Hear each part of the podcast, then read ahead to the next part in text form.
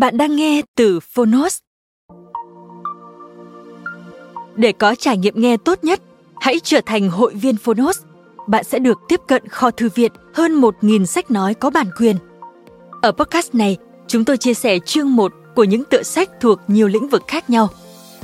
Nếu bạn muốn mỗi ngày đều được cập nhật một quyển sách mới, tìm thấy tựa sách phù hợp cho bản thân, cũng như nguồn cảm hứng và kiến thức hữu ích cho cuộc sống, podcast Thư viện Sách Nói chính là dành cho bạn. Nếu yêu thích kênh podcast này, hãy tải ứng dụng Phonos để nghe trọn vẹn cuốn sách. Ngoài sách nói, Phonos còn sở hữu hơn 10.000 nội dung giúp bạn phát triển bản thân, chăm sóc tinh thần như podcast, sách tiếng Anh từ Oxford, tóm tắt sách, ebook, thiền, chuyện ngủ và nhiều hơn thế nữa. Thông tin chi tiết tại phần mô tả. Còn bây giờ, hãy cùng lắng nghe cuốn sách của hôm nay.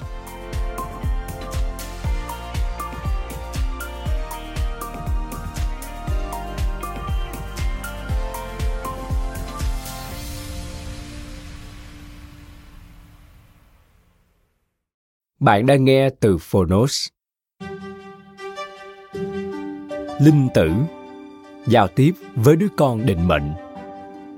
Tác giả, Walter Markichin Người dịch, Thanh Huyền. Độc quyền tại Phonos. Phiên bản sách nói được chuyển thể từ sách in theo hợp tác bản quyền giữa Phonos với công ty cổ phần sách Thái Hà.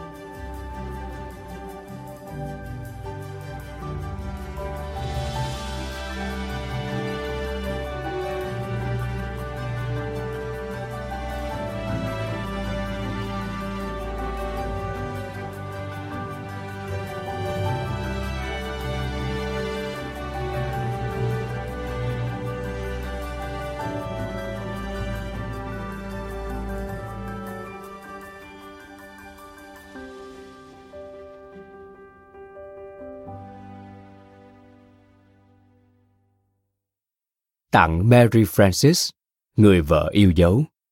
Em là nguồn cảm hứng vô tận của cuộc đời tôi. Lời cảm ơn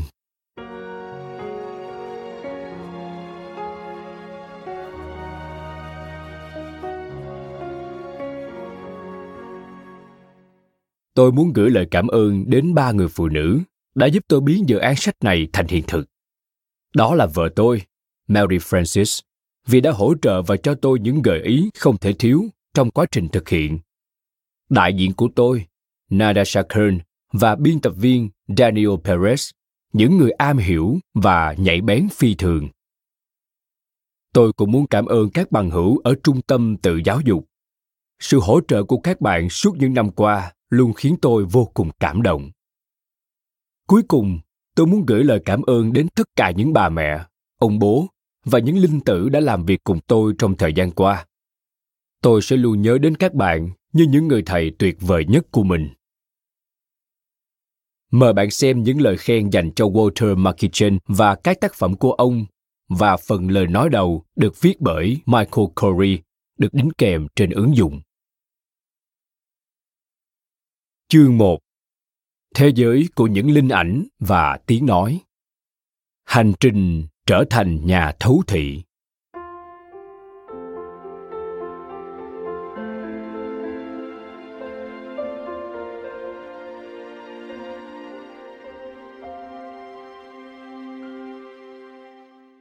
cố vấn thấu thị và người dẫn dắt tâm linh không phải là công việc bình thường hay dành cho tất cả mọi người.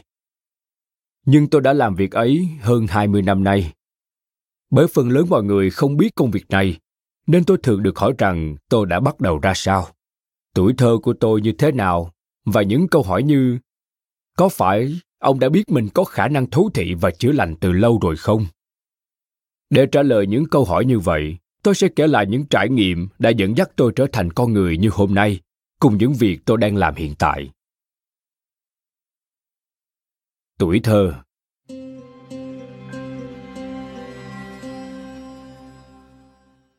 vì tôi được nuôi dạy thành một người công giáo. Với tôi, các vị thánh và thiên thần lúc nào cũng rất thật. Tôi có thể nhìn thấy họ. Tôi không đơn thuần là tưởng tượng ra họ. Tôi thực sự nhìn thấy họ.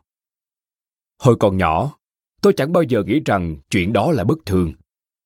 Tôi đồ rằng ai cũng nhìn thấy thiên thần rõ mồn một như mình. Ở nhà thờ vào các ngày Chủ nhật, khi linh mục nói chuyện về họ, tôi đinh ninh rằng đương nhiên là mọi người đều cảm nhận được sự hiện diện của họ trong phòng. Tôi nhìn thấy những vị đó lượn quanh trần nhà thờ. Tất nhiên, tôi tưởng mọi người đều trông thấy họ. Tôi đã vô cùng kinh ngạc khi mọi người không hề tập trung chú ý trong giờ thánh lễ, mà lại nói chuyện hay làm việc riêng. Tôi không bao giờ hiểu được vì sao họ lại hành xử như vậy khi những vị thánh thần linh thiêng ấy đang nhìn xuống họ.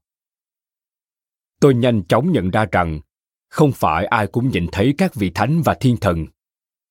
Tuy vậy, không biết bằng cách nào, mọi người dường như nhận ra tôi có khả năng ấy. Tôi còn nhớ, dù tôi không hề khơi gợi gì, những đứa trẻ khác vẫn thường tìm đến chỗ tôi và thì thầm với giọng bí mật rằng chúng vừa thoáng thấy Đức Mẹ Đồng Trinh. Dường như chúng biết rằng tôi sẽ không cho là chúng bị điên.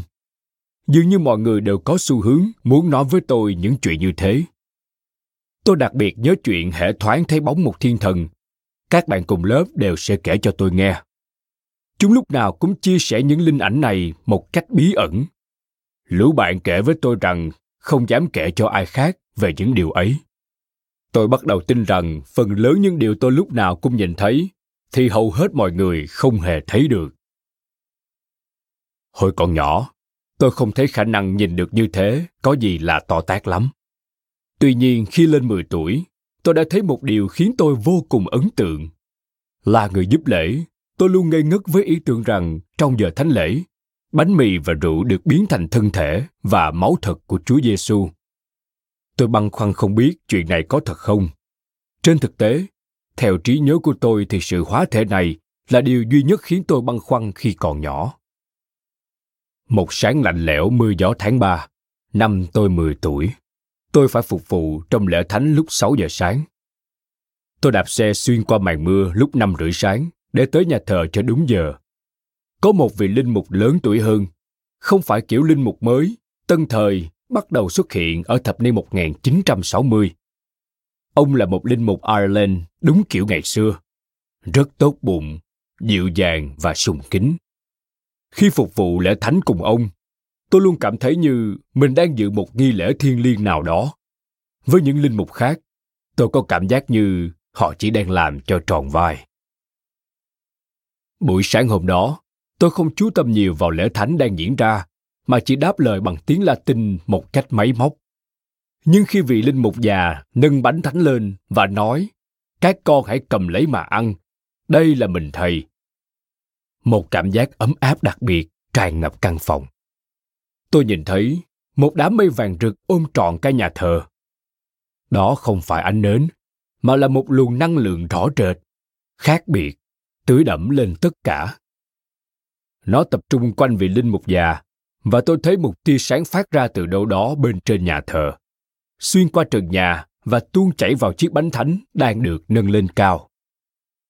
Không hiểu sao một phần của ánh sáng vàng ấy mang theo cảm giác như thể có một con người ấm áp đang thở ở quanh đây.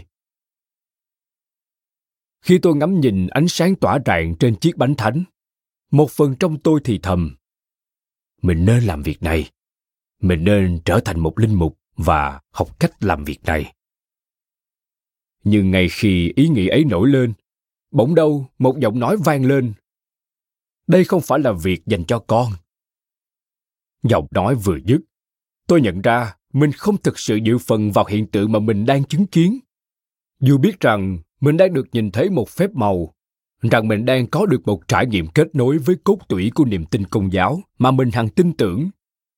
Tôi không cảm thấy bản thân là một phần của những gì đang diễn ra. Tôi cảm thấy những điều đang diễn ra ở đây đơn giản không phải là dành cho tôi. Cảm giác là một người quan sát từ bên ngoài ấy, rồi đây sẽ trở nên quen thuộc trong phần lớn đời sống tâm linh của tôi. Nhìn lại, tôi không nghĩ rằng có đứa trẻ 10 tuổi nào nghĩ ngợi nhiều. Ấy là nếu có nghĩ về những chuyện như thế. Nhưng sau buổi sáng mưa gió ấy, tôi đã quan sát các linh mục ở mọi buổi lễ thánh để xem ánh sáng có tràn ngập nhà thờ khi bánh thánh được dâng lên hay không. Điều khiến tôi tò mò thích thú là đôi khi tôi thấy hiện tượng này, đôi khi lại chẳng có gì hết.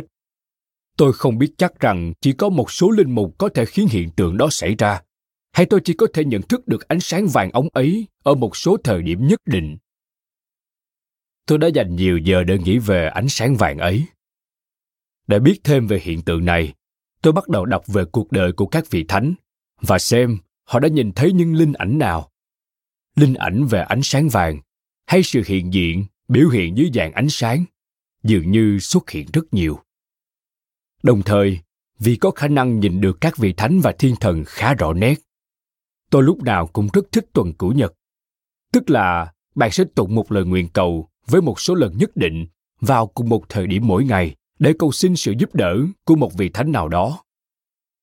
Tôi lớn lên quanh những người rất quen thuộc với việc thực hành tuần cửu nhật. Sau lễ thánh ở nhà thờ, tôi lúc nào cũng tìm mấy cái thẻ dành cho tuần cửu nhật. Một trong những bài nguyện cầu tuần cửu nhật thu hút tôi nhất là bài về Thánh Francis. Bài nguyện cầu này luôn khiến tôi thấy thích thú. Ngay từ lần đầu tiên được nghe, tôi thấy nó gần như là một điều kỳ diệu. Bài nguyện cầu này hóa ra là là chất xúc tác đưa đến trải nghiệm đầu tiên chữa lành một căn bệnh hiểm nghèo của tôi.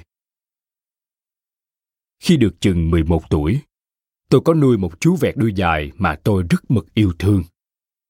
Tôi dạy nó nói và hít sáo. Còn nó thì lúc nào cũng kè kè bên tôi. Ở với tôi được đôi năm, nó bị ốm rất nặng. Thường thì bọn chim nhỏ đều bị vậy. Tôi đoán nó bị một dạng bệnh về đường hô hấp. Hồi đó, hầu như chẳng ai nghĩ tới chuyện đưa một chú chim tới chỗ bác sĩ thú y. Ngày qua ngày, tôi chứng kiến chú chim của mình mỗi lúc một ốm hơn và tôi biết nó sắp chết tôi có thể cảm nhận thấy sự sống dần rời bỏ nó và tôi không biết phải làm gì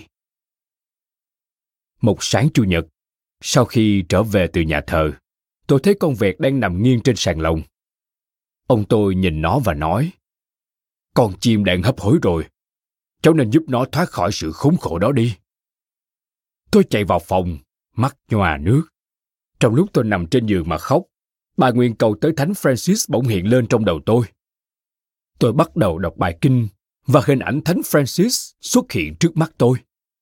Khi ngài xuất hiện tôi nói với ngài rằng chú chim của tôi sẽ chết mất trừ khi có ai giúp được nó tôi còn nhớ một phần nào trong tôi vẫn liên tục nhẩm lời cầu nguyện trong khi một phần khác dường như đang nói chuyện với vị thánh tôi không nhớ được gì nhiều ngoài việc phủ khăn lên cái lồng chim đêm đó với cảm giác buồn rầu vì đây có thể là lần cuối cùng tôi làm việc này Sáng hôm sau, tôi tỉnh dậy và không dám nhìn vào lồng. Nhưng khi đủ can đảm để làm điều đó, thì kìa, chú vẹt đuôi dài của tôi đang đậu trong lòng ăn uống và khỏe mạnh. Tôi tin tưởng mạnh mẽ rằng chính lời cầu nguyện mà tôi gửi đi đã cứu nó. Tuy nhiên, tôi không cảm thấy điều xảy ra là một sự kiện đơn thuần công giáo. Thay vào đó, tôi cảm thấy chú vẹt của mình đã được chữa lành nhờ mối liên kết cá nhân mà tôi đã tạo ra với Thánh Francis. Lúc còn nhỏ, tôi đã có khả năng biết trước được khi có ai đó sắp qua đời. Khi có người láng giềng nào phải vào bệnh viện, tôi luôn biết được liệu họ có trở về hay không. Cảm giác của tôi thường trái ngược với những điều bác sĩ nói hoặc những gì cha mẹ kể cho tôi. Tôi còn nhớ, khi bà tôi bắt đầu ra vào viện thường xuyên, tôi chẳng thấy lo lắng gì. Chỉ cho tới lần cuối bà phải vào viện các bác sĩ bảo chúng tôi rằng bà sẽ ổn thôi, nhưng tôi cảm thấy bà sắp mất. Thế nên lần cuối bà nhập viện, tôi nói với mẹ rằng tôi muốn vào thăm bà. Dù thường thì ít ai nghĩ bọn trẻ con chúng tôi lại tới bệnh viện vì thăm người ốm được coi là việc của người lớn. Tôi nài nỉ đến khi mẹ đồng ý đưa tôi đi mới thôi. Cuối cùng, khi tôi được ở một mình với bà trong phòng bệnh, trực giác bách bảo tôi rằng bà muốn báo với mọi người thời điểm của bà đã đến. Bà nhìn tôi và nói, bà sắp được về nhà rồi. Tôi biết ý bà là bà sắp ra đi. Tôi nhớ mình đã nói với mẹ về chuyện đó vì các bác sĩ vẫn nói rằng mọi chuyện sẽ ổn. Khi chỉ còn hai mẹ con, tôi nói với mẹ. Mẹ biết không, lần này là ngoại sẽ mất. Mẹ nhìn tôi và nói. Ừ, mẹ cũng nghĩ thế. Đó là một khoảnh khắc thật lạ lùng, bởi đột nhiên câu nói hời hợt mọi chuyện sẽ ổn như bị vạch trần. Đó là một trong những khoảnh khắc hiếm hoi thời thơ bé mà tôi cảm thấy có ai đó thực sự sẵn sàng thừa nhận với tôi về sự thật của tình hình đang diễn ra. Một vấn đề tôi gặp phải khi là một đứa trẻ thú thị là những điều tôi nhận thức được thường khác xa với những gì người khác nói với tôi. Điều này đặc biệt đúng khi mọi người bảo tôi rằng họ không tức giận. Bất kể mọi người nói gì, nếu họ tức giận, sự bực bội của họ đều vô cùng rõ ràng với tôi, bởi tôi có thể nhìn thấy, theo đúng nghĩa đen, luồng năng lượng đỏ rực, dữ dội, bao quanh đầu họ như một cơn bão. Thế nên trong khi ai đó kịch liệt phủ nhận sự giận dữ của họ, tôi lại quan sát cơn bão xoay vần quanh họ. Khi ấy, điều này dạy cho tôi biết rằng dù có một dạng thực tại được công khai và phải được chấp nhận, còn có một thực tại riêng tư khác cũng tồn tại và thường là hoàn toàn khác. Khi mẹ chia sẻ với tôi nhận thức về việc bà tôi sắp qua đời, đó là một trong số ít lần tôi cảm nhận được khoảng cách giữa hai thực tại ấy biến mất. Trong khoảnh khắc đó, chúng tôi không còn bị những ảo tưởng của thế giới vật chất chia cách. Những khoảnh khắc như thế từ thời thơ bé thực sự nổi bật trong tâm trí tôi. Tôi cũng có khả năng chữa bệnh bằng cách đặt tay. Giờ đây, mỗi lần nhìn lại chuyện ấy tôi lại buồn cười. Khi em gái út của tôi bị đau đầu, tôi đặt tay lên đỉnh đầu em để xua cơn đau đi. Chúng tôi không nghĩ gì về chuyện đó. Nếu bị đau đầu, em sẽ lại gần tôi và tôi xoa dịu cơn đau bằng cái chạm tay của mình. Tôi nhớ mẹ nhìn chúng tôi và hỏi hai anh em đang làm gì vậy. Khi tôi trả lời, mẹ tôi không tin cho tới khi em gái tôi xác nhận đúng là như vậy. Đại học, sau đại học và xa hơn thế nữa.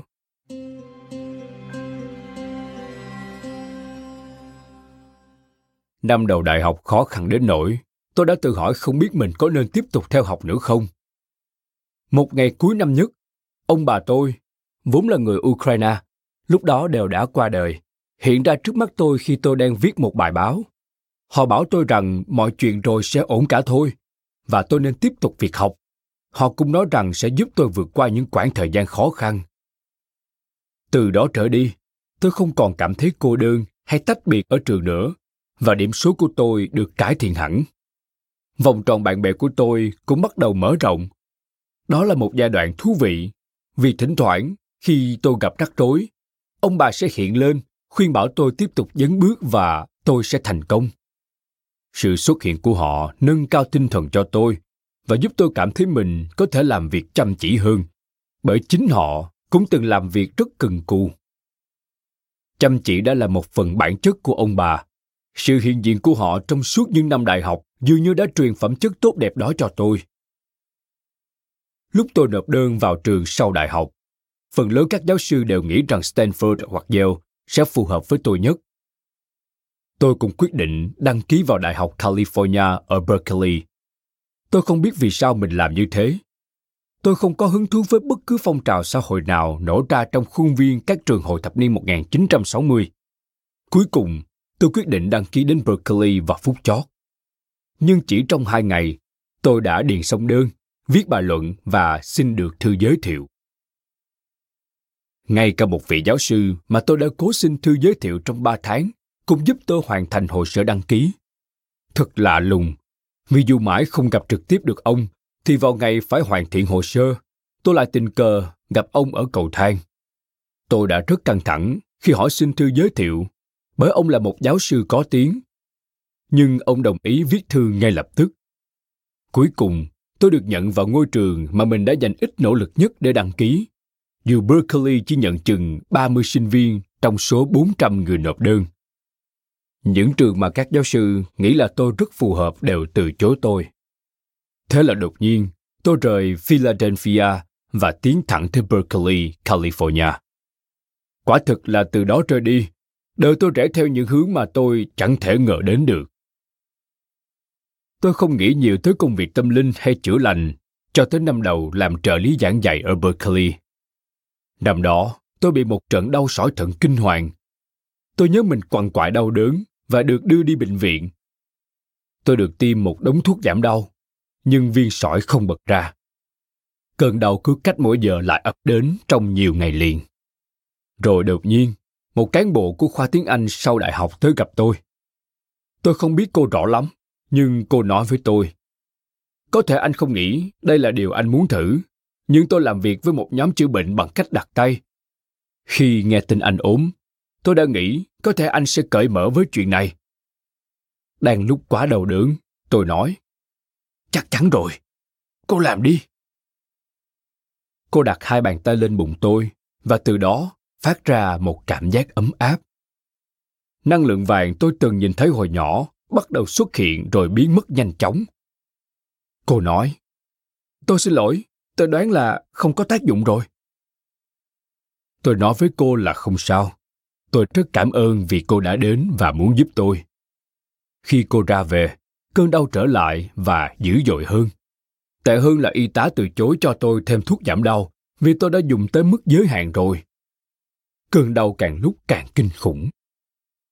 Bỗng nhiên, một ý tưởng dường như điên rồ nảy ra trong đầu tôi. Tôi có một ý niệm rằng tôi có thể đưa ánh sáng vàng từ luân xa sáu ở giữa trán xuống chỗ đau, rồi chuyển cơn đau từ bên thận phải vào rốn và kéo nó ra ngoài. Khi tôi hình dung việc kéo cơn đau ra khỏi rốn, nó thực sự biến mất. Cơ thể tôi lập tức được thả lỏng. Thực ra, tôi cảm thấy thư giãn hơn cả khi vừa được tiêm thuốc giảm đau Demerol. Ngay khi thực hiện tác động năng lượng này lên chính mình, tôi gọi y tá và nói Tôi hết đau rồi, tôi muốn về nhà. Cô ấy không tin và tôi bị buộc phải ở lại viện thêm một ngày cho tới khi nhân viên y tế xác nhận là cơn đau của tôi đã chấm dứt. Khi trở lại trường, tôi kể lại chuyện này với cô cán bộ nọ của khoa tiếng Anh. Cô liền bảo rằng hẳn tôi phải có một tài năng đặc biệt trong việc chữa lành. Ý tưởng đó khiến tôi tò mò, nên tôi tìm một nơi ở Berkeley có mở các lớp thiền và chữa lành. Lúc đó tôi vẫn chưa hề có ý định theo đuổi nghiệp chữa bệnh. Tôi chỉ muốn học cách làm cơn đau biến mất một cách đơn giản, nhẹ nhàng, ít xâm phạm nhất. Tôi còn nhớ đã giải tỏa cơn đau đầu cho em gái và nghĩ rằng chữa lành có lẽ là một năng lực đáng để trau dồi. Khi học thiền, tôi dần nhận thức được tất cả các năng lượng khác biệt và tinh tế tồn tại quanh chúng ta. Tôi cũng rất háo hức khi khám phá ra rằng Trường Thiền có mở các lớp thú thị và các ca đọc số mệnh, hay còn gọi là xem bói. Các lớp học nói trên diễn ra trong một phòng và hoạt động xem bói thì ở một phòng khác. Một ngày nọ, tôi tới lớp thiền sớm và thấy ai đó ở phòng bên đang thực hiện một ca xem bói. Tôi lắng nghe những điều người đó đang nói và nhủ thầm, có đúng đâu nhỉ? Người đang xem bói kia sai mất rồi. Khi buổi xem kết thúc, tôi nghe thấy người đến xem phản hồi. Cô chẳng nói được điều gì mà tôi thấy đúng cả. Lát sau tôi nói chuyện với người hướng dẫn của mình về trải nghiệm đó. Thầy hỏi tôi đã thấy gì khi nhìn người đó. Tôi tả lại vài điều và rồi thầy nói. Chà điều anh tả chính là những việc ta làm khi xem bói cho ai đó sau lần này tôi quyết định theo các lớp được thiết kế để khai mở khả năng thấu thị của bạn ở các lớp này tôi học về các kênh năng lượng khác nhau trong đó có các luân xa và hào quang cùng những màu sắc phong phú của chúng. Nhưng khi tôi học các lớp này, có điều gì đó là lùng trở nên rõ ràng. Tôi cảm thấy rằng những điều được chia sẻ không phải là mới mẻ với mình và cũng không ai nói về những điều mà tôi chưa biết. Các lớp học chỉ xác nhận điều tôi vẫn luôn thấy. Ví dụ, tôi lúc nào cũng thấy ánh sáng bao quanh mọi người. Thế nên tôi không hiểu vì sao việc thấy được hào quang lần đầu lại quan trọng đến thế tôi nhận thấy nhiều điều khiến người khác phải kinh ngạc thì lại là những chuyện thường ngày đối với tôi thời gian này tôi sống phía trên một cửa hàng bán đá trên đại lộ University Avenue ở Berkeley và đang chuẩn bị cho kỳ thi vấn đáp lấy bằng tiến sĩ ngành tiếng Anh. Tôi đã viết sẵn một bản thảo sơ bộ, mở đầu cho luận văn tiến sĩ của mình tôi cũng bố trí một ban các giáo sư cho phần thi vấn đáp và học hành chăm chỉ để chuẩn bị. Khoảng 5 giờ chiều hôm đó, khi bước qua cánh cửa của tiệm bán đá, tôi để ý thấy một người đàn ông mà nhiều năm nay tôi đã bắt gặp đi dạo quanh Berkeley. Ông mặc đồ trắng và qua những cuộc trò chuyện tôi nghe được khi đi ngang qua. Tôi tin rằng ông là người theo đạo hồi. Ông cầm một cây gậy chống lớn và vận một bộ lễ phục đặc trưng. Bất cứ khi nào tôi thấy ông, ông cũng mang một vẻ mặt chua chát và không bao giờ cười.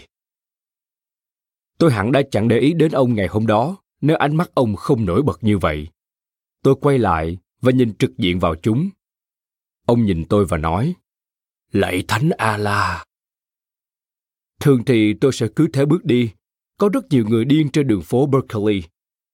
Nhưng vì lý do nào đó, tôi nói với ông. Ông là một người rất đẹp. Chúa phù hộ cho ông. Ngay lúc ấy, nụ cười hạnh phúc nhất tôi từng thấy tỏa ràng trên khuôn mặt ông. Ông chắp tay lại và chỉ thẳng lên phía trên. Tôi hiểu động tác của ông có nghĩa là chúng ta đều thuộc về Thượng Đế, hoặc điều gì đó đại loại như vậy. Tôi nhớ mình đã nghĩ rằng có điều gì đó kỳ lạ đang diễn ra và rằng có lẽ còn điều gì đó nữa trong hành động chỉ lên của ông ngoài những gì tôi vỡ vạc ra tại thời điểm đó. Khi leo cầu thang dẫn lên căn hộ của mình, tôi mới nhận ra ông ấy đã chỉ chính xác vào phòng tôi và tôi thấy điều đó thật kỳ lạ.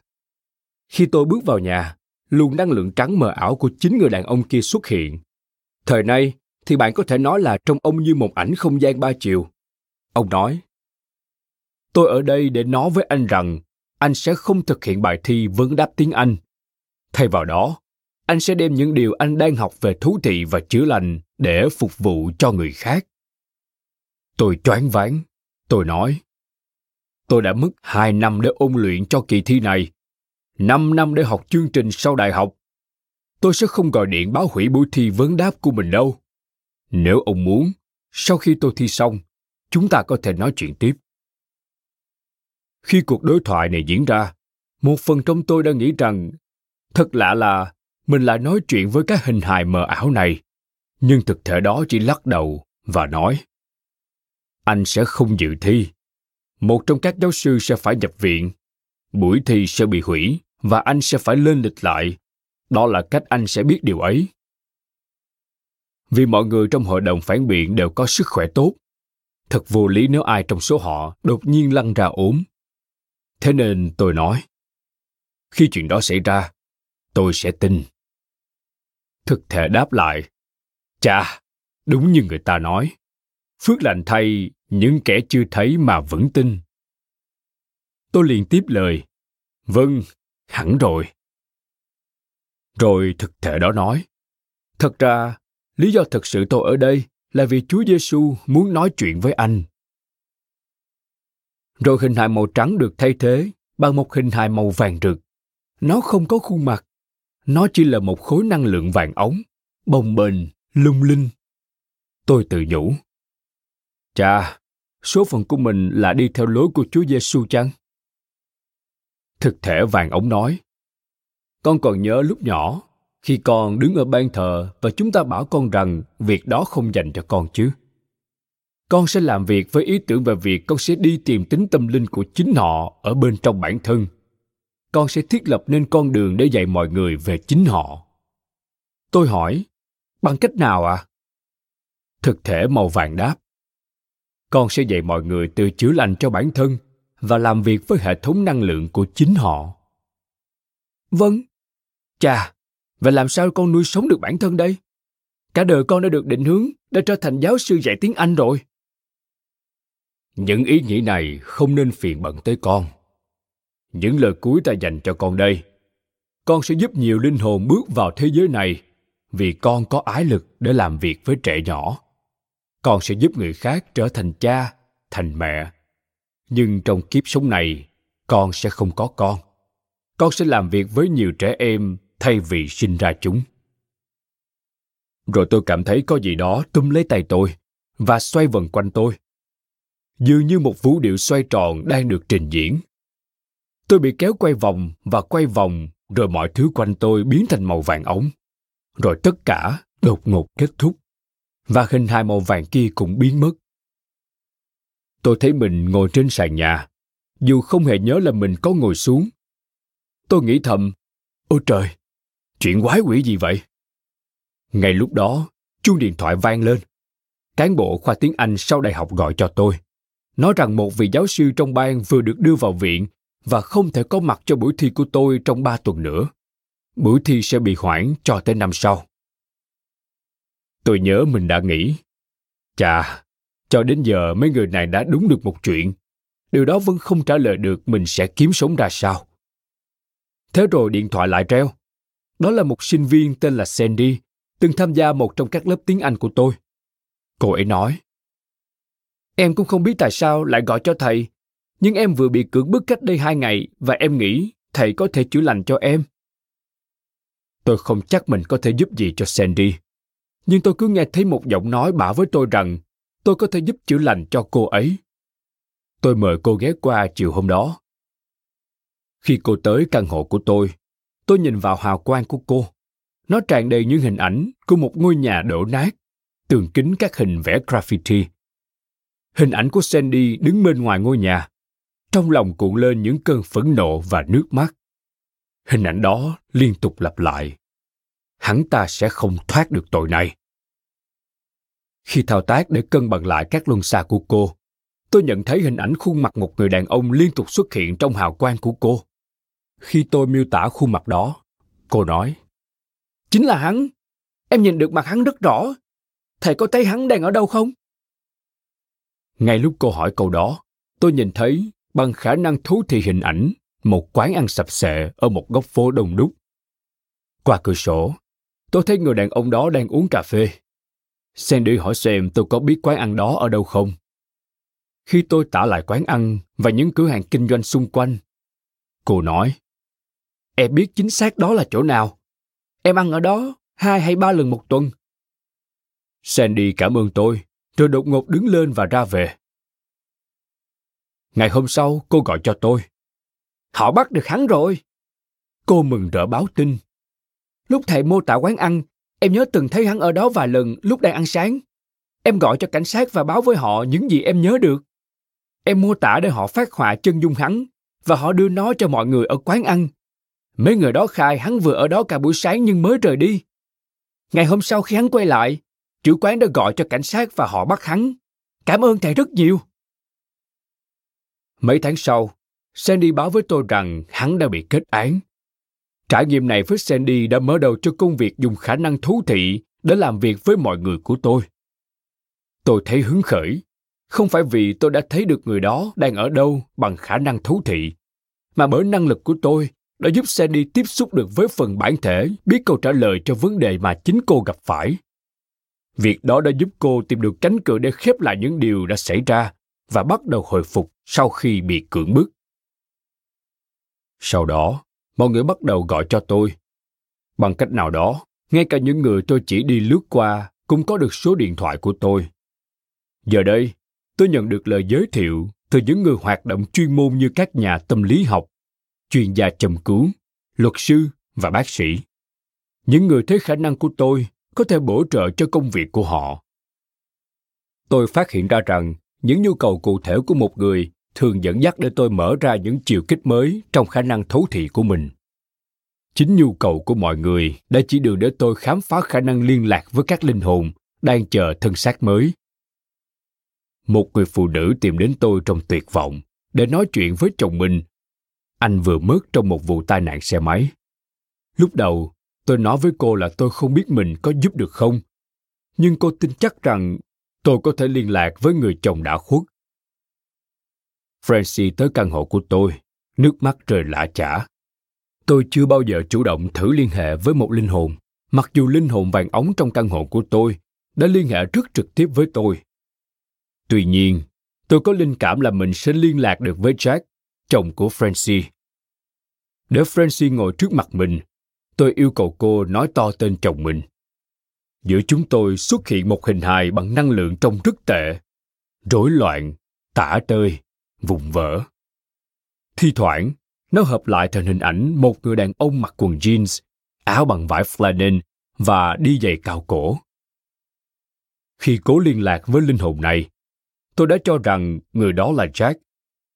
Tôi cảm thấy như có ai tóm lấy cổ họng mình và tôi không thể nói được đột nhiên tôi chóng mặt như thể đang mất máu và tôi nhận ra mình đang cảm nhận điều mà Jack đã trải qua khi anh hấp hối.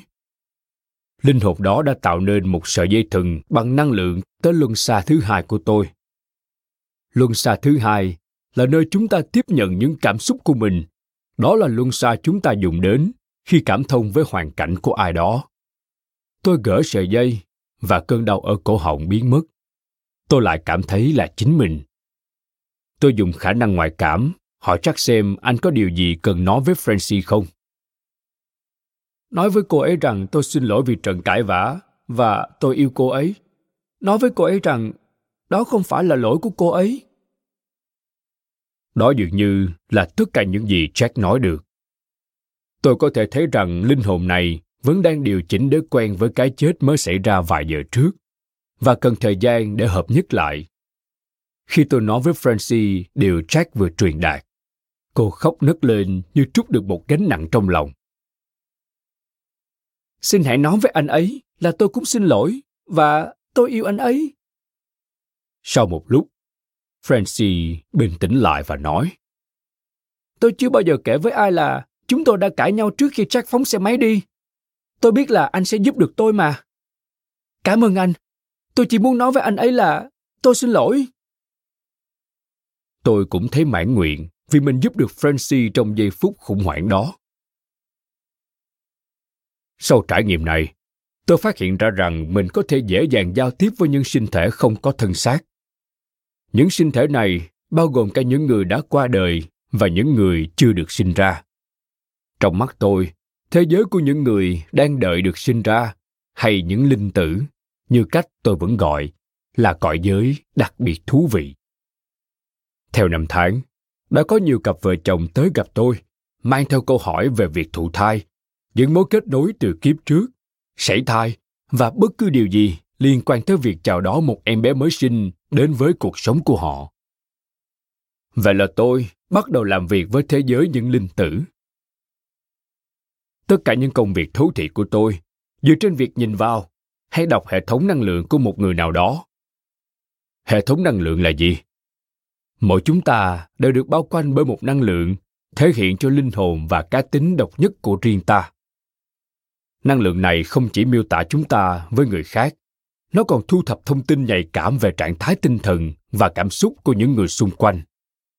Trường năng lượng hoạt động ngay bên dưới ý thức, nhưng nó lại có ảnh hưởng rất lớn tới những quyết định mà chúng ta đưa ra cũng như cách chúng ta lựa chọn để tương tác với người khác. Ví dụ, bạn có bao giờ để ý lúc đi xem phim, khi ngồi cạnh những người xa lạ, bạn thấy thoải mái hơn so với khi ngồi đối diện với họ không? Còn trường hợp một người mẹ, ở tận đầu kia của ngôi nhà nhưng lập tức biết khi nào đứa con ở tích đầu bên này sắp gặp chuyện gì đó thì sao? Đó là những ví dụ về hoạt động của hệ thống năng lượng. Phân tích cụ thể hơn nữa thì hệ thống năng lượng này được tạo nên nhờ các luân xa. Hiểu được hệ thống luân xa và cách nó vận hành là một phần quan trọng để hiểu được những điều tôi thấy bằng khả năng thấu thị. Luân xa là gì?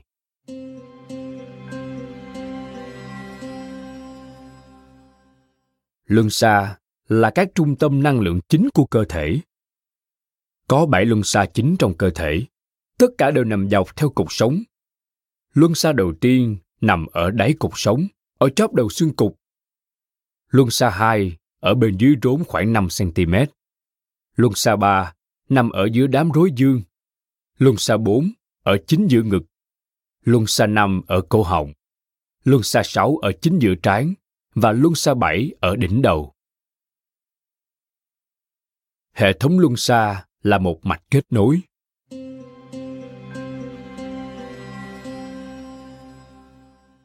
Hệ thống luân xa cung cấp một mạch kết nối giữa thế giới vật lý, hữu hình mà chúng ta gọi là thực tại và những cõi giới năng lượng vô hình. Khi ta thiền, phần này của chúng ta trở nên sống động. Nó cho phép chúng ta lĩnh hội được năng lượng, ý thức được những hướng dẫn tâm linh để phát triển khả năng ngoại cảm hoặc thú thị. Hệ thống luân xa cũng liên kết cơ thể, body, tâm trí, mind và linh thần, spirit. Kết nối chúng ta với năng lượng mà chúng ta thường gọi là linh hồn, soul. Năng lượng tiềm năng vô hạn của chúng ta. Linh hồn là một phần trong chúng ta. Nó không bao giờ chết hay quên đi mối kết nối qua lại với mọi phần khác của vũ trụ. Các luân xa cho chúng ta con đường để từ thế giới vật lý chạm tới được cõi giới linh hồn. Các luân xa có thể được so sánh với nền móng của một ngôi nhà một nền móng vững chắc là điều thiết yếu để nâng đỡ ngôi nhà trong mơ của chúng ta. Tương tự như vậy, các luân xa có thể nâng đỡ cuộc đời mà chúng ta mong muốn, cuộc đời tràn ngập niềm thỏa nguyện và hạnh phúc chân thật. Chúng cho phép ta tiếp xúc với nhiều nguồn năng lượng khác nhau và phát triển những năng lực cần thiết để biến những hy vọng và khát khao của mình thành hiện thực. Các luân xa có những năng lượng và chức năng cụ thể.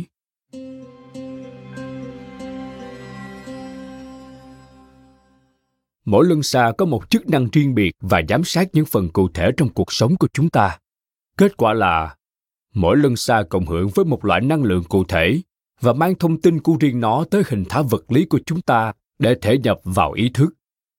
Sự thể nhập như thế sẽ định hướng cách chúng ta hành động.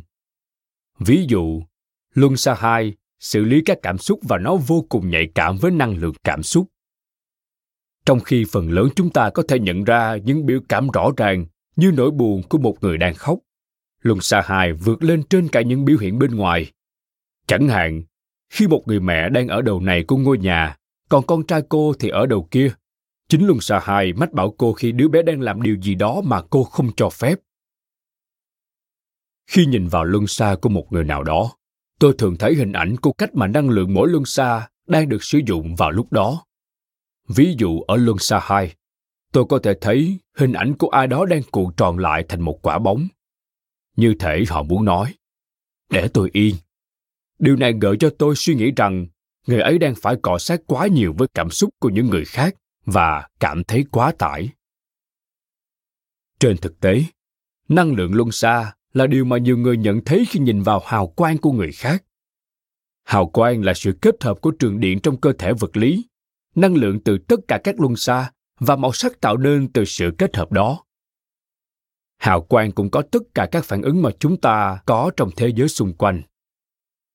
Chức năng cơ bản của mỗi luân xa là tiếp nhận các rung động năng lượng và chuyển chúng thành các ý tưởng, hình ảnh hoặc cảm giác liên quan tới bạn ngã. Thêm nữa, luân xa tạo ra năng lượng.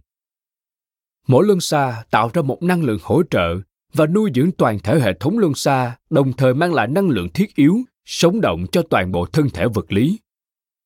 Nói cách khác, hệ thống luân xa hút năng lượng từ bên ngoài và chuyển hóa năng lượng này thành dạng có lợi cho tâm trí và cơ thể. Hệ thống luân xa được tự nhiên nuôi dưỡng.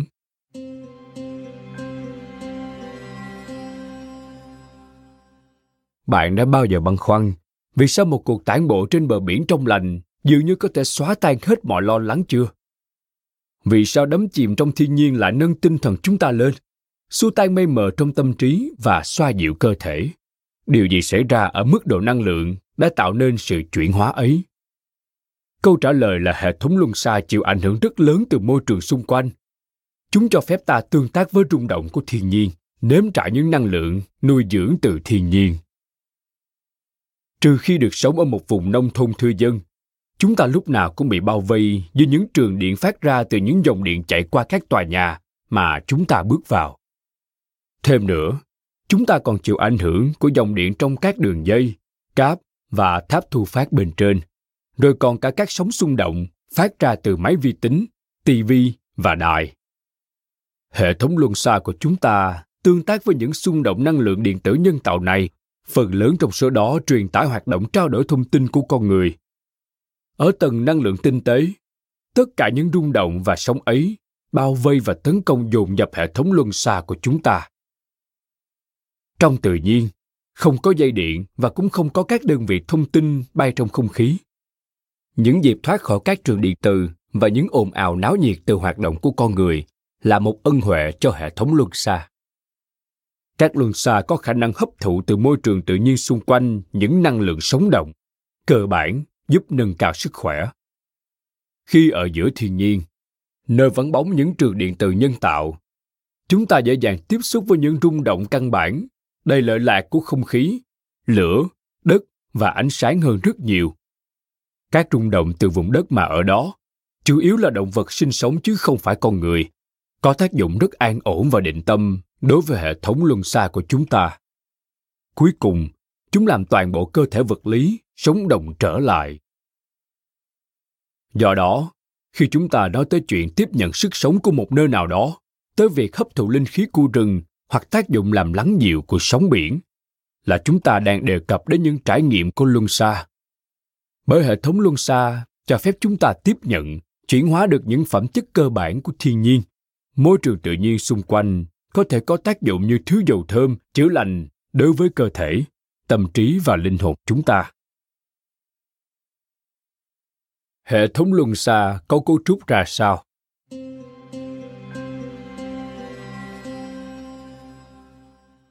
Là một nhà thú thị. Tôi đã làm việc cùng và đọc hệ thống luân xa của hàng nghìn người. Tất cả đều có một số đặc điểm giống nhau nhất định. Ví dụ mỗi luân xa đều có bốn xoáy hình nón đầu hẹp hơn của xoáy gần với xương sống. Đầu rộng hơn quay mặt ra phía ngoài so với cơ thể theo bốn hướng. Trước, sau, trái, phải. Nói cách khác, mỗi luân xa bao gồm bốn xoáy hoạt động tỏa ra từ xương sống. Mỗi luân xa cũng kết nối với một hệ thống gồm ba kênh chạy lên và xuống xương sống. Luân xa trung tâm chạy qua giữa xương sống trong kênh này, chúng ta thấy tia sáng vũ trụ của năng lượng sống, gọi là kundalini. Năng lượng kundalini đại diện cho lực sáng tạo và hủy diệt căn bản. Những lực đó liên tục biến đổi năng lượng và vật chất. Sẽ hữu ích hơn nếu nghĩ về năng lượng kundalini như một lực bên trong chúng ta có tác động truyền cảm hứng sáng tạo. Năng lượng này khởi đầu ở đáy xương sống. Đây là nơi trú ngụ của luân xa đầu tiên rồi chạy lên tới chính giữa xương sống. Hai con đường năng lượng nữa nằm ở hai bên kênh kundalini. Những đường này đưa vào hệ thống luân xa những năng lượng co và giãn của vũ trụ ở dạng thô sơ. Vũ trụ có một xung động cơ bản, giãn nở và co thắt liên tục. Hai kênh này tiếp cận với xung lực cơ bản đó và truyền nó tới các luân xa. Các luân xa lại đưa nó vào cơ thể vật lý do đó hai kênh năng lượng chạy dọc hai bên xương sống, cung cấp mối liên hệ sống còn giữa cơ thể vật lý với xung lực vũ trụ, duy trì mọi sự sống. Nói một cách đơn giản, những năng lượng này cung cấp dinh dưỡng cho các luân xa, giống như thức ăn cung cấp nhiên liệu cho cơ thể vật lý của chúng ta vậy. Chức năng của các luân xa.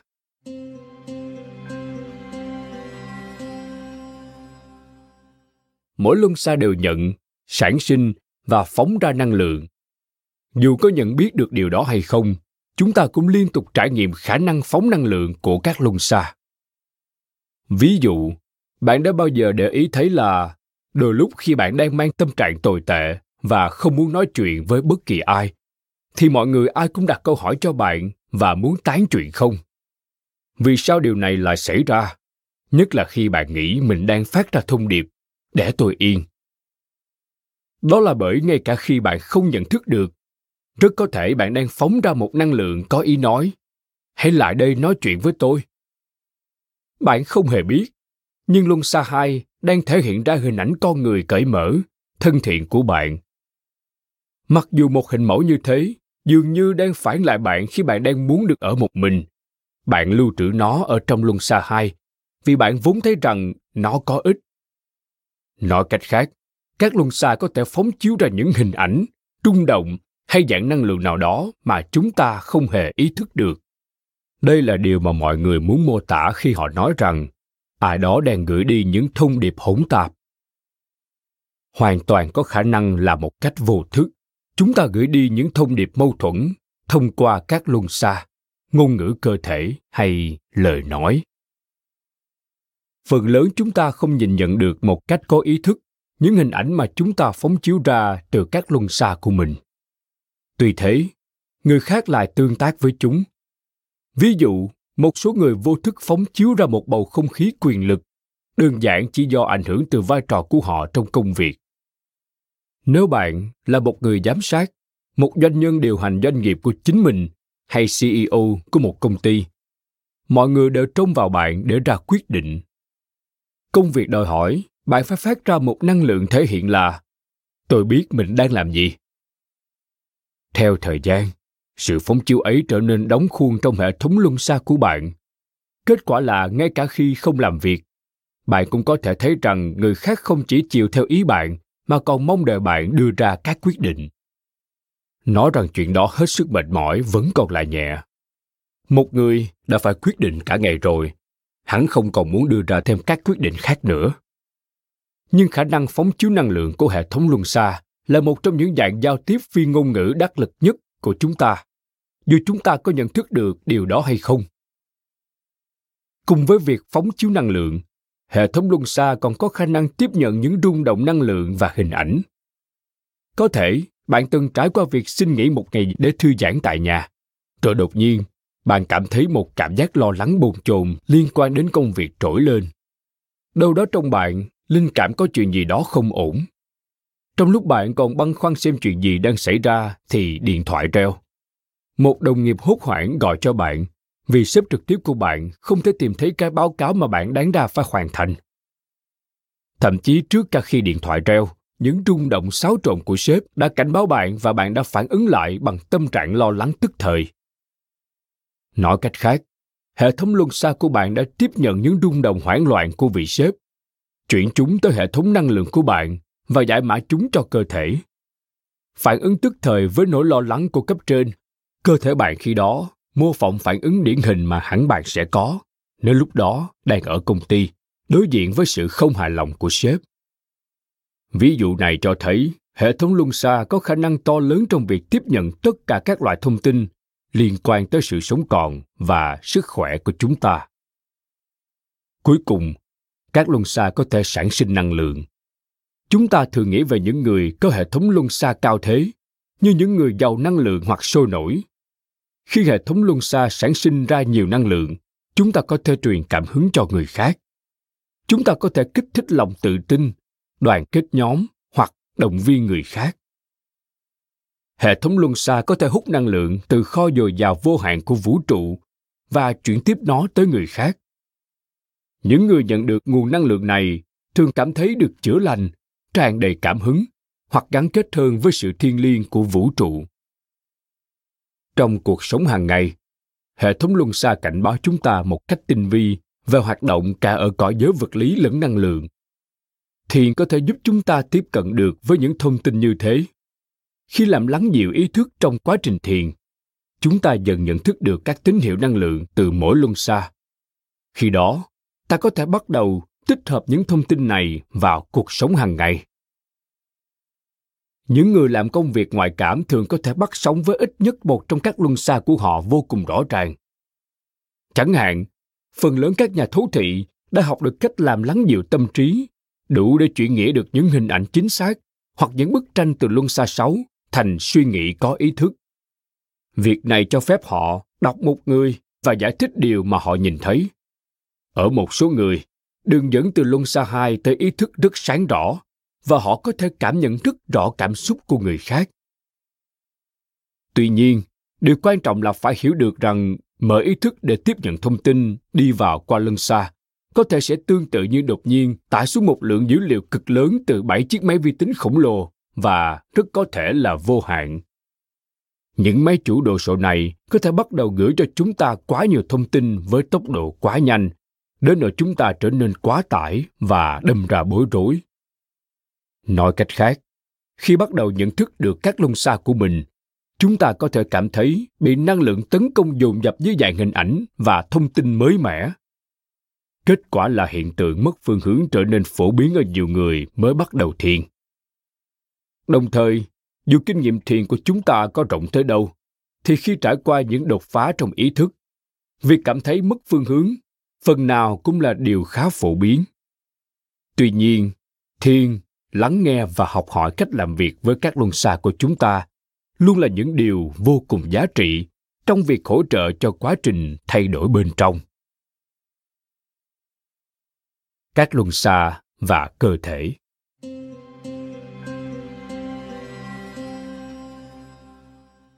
mặc dù toàn bộ hệ thống luân xa tương tác với hình thái vật lý của chúng ta, các luân xa riêng lẻ không tương ứng trực tiếp với các cơ quan cụ thể hoặc các bộ phận nhất định của cơ thể. Năng lượng của một luân xa có thể ảnh hưởng tới một vùng nào đó của cơ thể, có thể là kích thích hoặc hỗ trợ, nhưng điều này không giống như việc tương ứng trực tiếp với nó.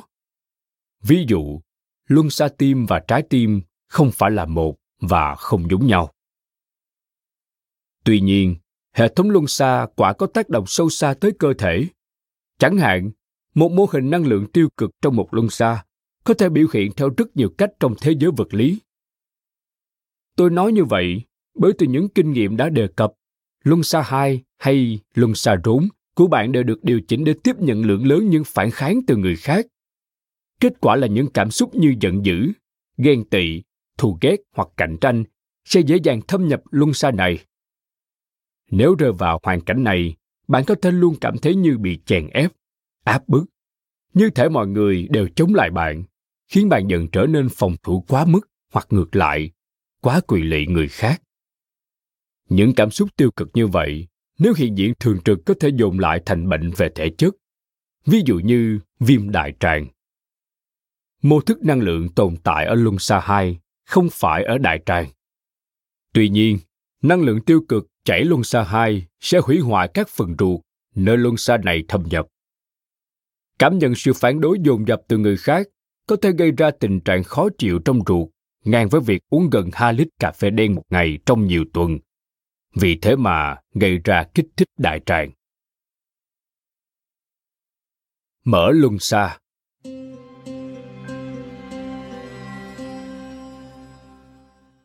Như đã nói, thiền có thể khai mở luân xa. Năng lượng được đánh thức nhờ thiền có thể loại bỏ, ít nhất là tạm thời, các khối tắc nghẽn hoặc các năng lượng tiêu cực ảnh hưởng xấu tới năng lực vận hành trọn vẹn của các luân xa. Một hệ thống luân xa mở cho phép chúng ta nhận ra được tiềm năng của cuộc sống. Bởi chúng ta hiếm khi cho phép bản thân nhìn nhận tất cả các cơ hội có thể có trong cuộc sống nên ta tự giới hạn tiềm năng của chính mình bằng cách khai mở luân xa. Chúng ta đánh thức năng lực, mở rộng các lựa chọn của mình trong đời và cho phép bản thân chọn lựa từ một phổ trong những khả năng rộng hơn so với số lượng ít ỏi mà bạn đã xác định dựa trên những kinh nghiệm trước kia. Các kiếp trước và luân xa.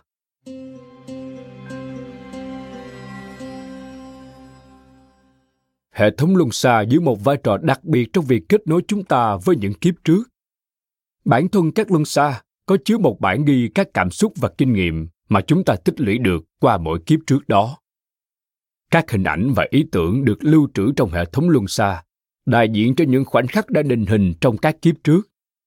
Kiến thức này đi theo cùng chúng ta vào mỗi lần đầu thai mới.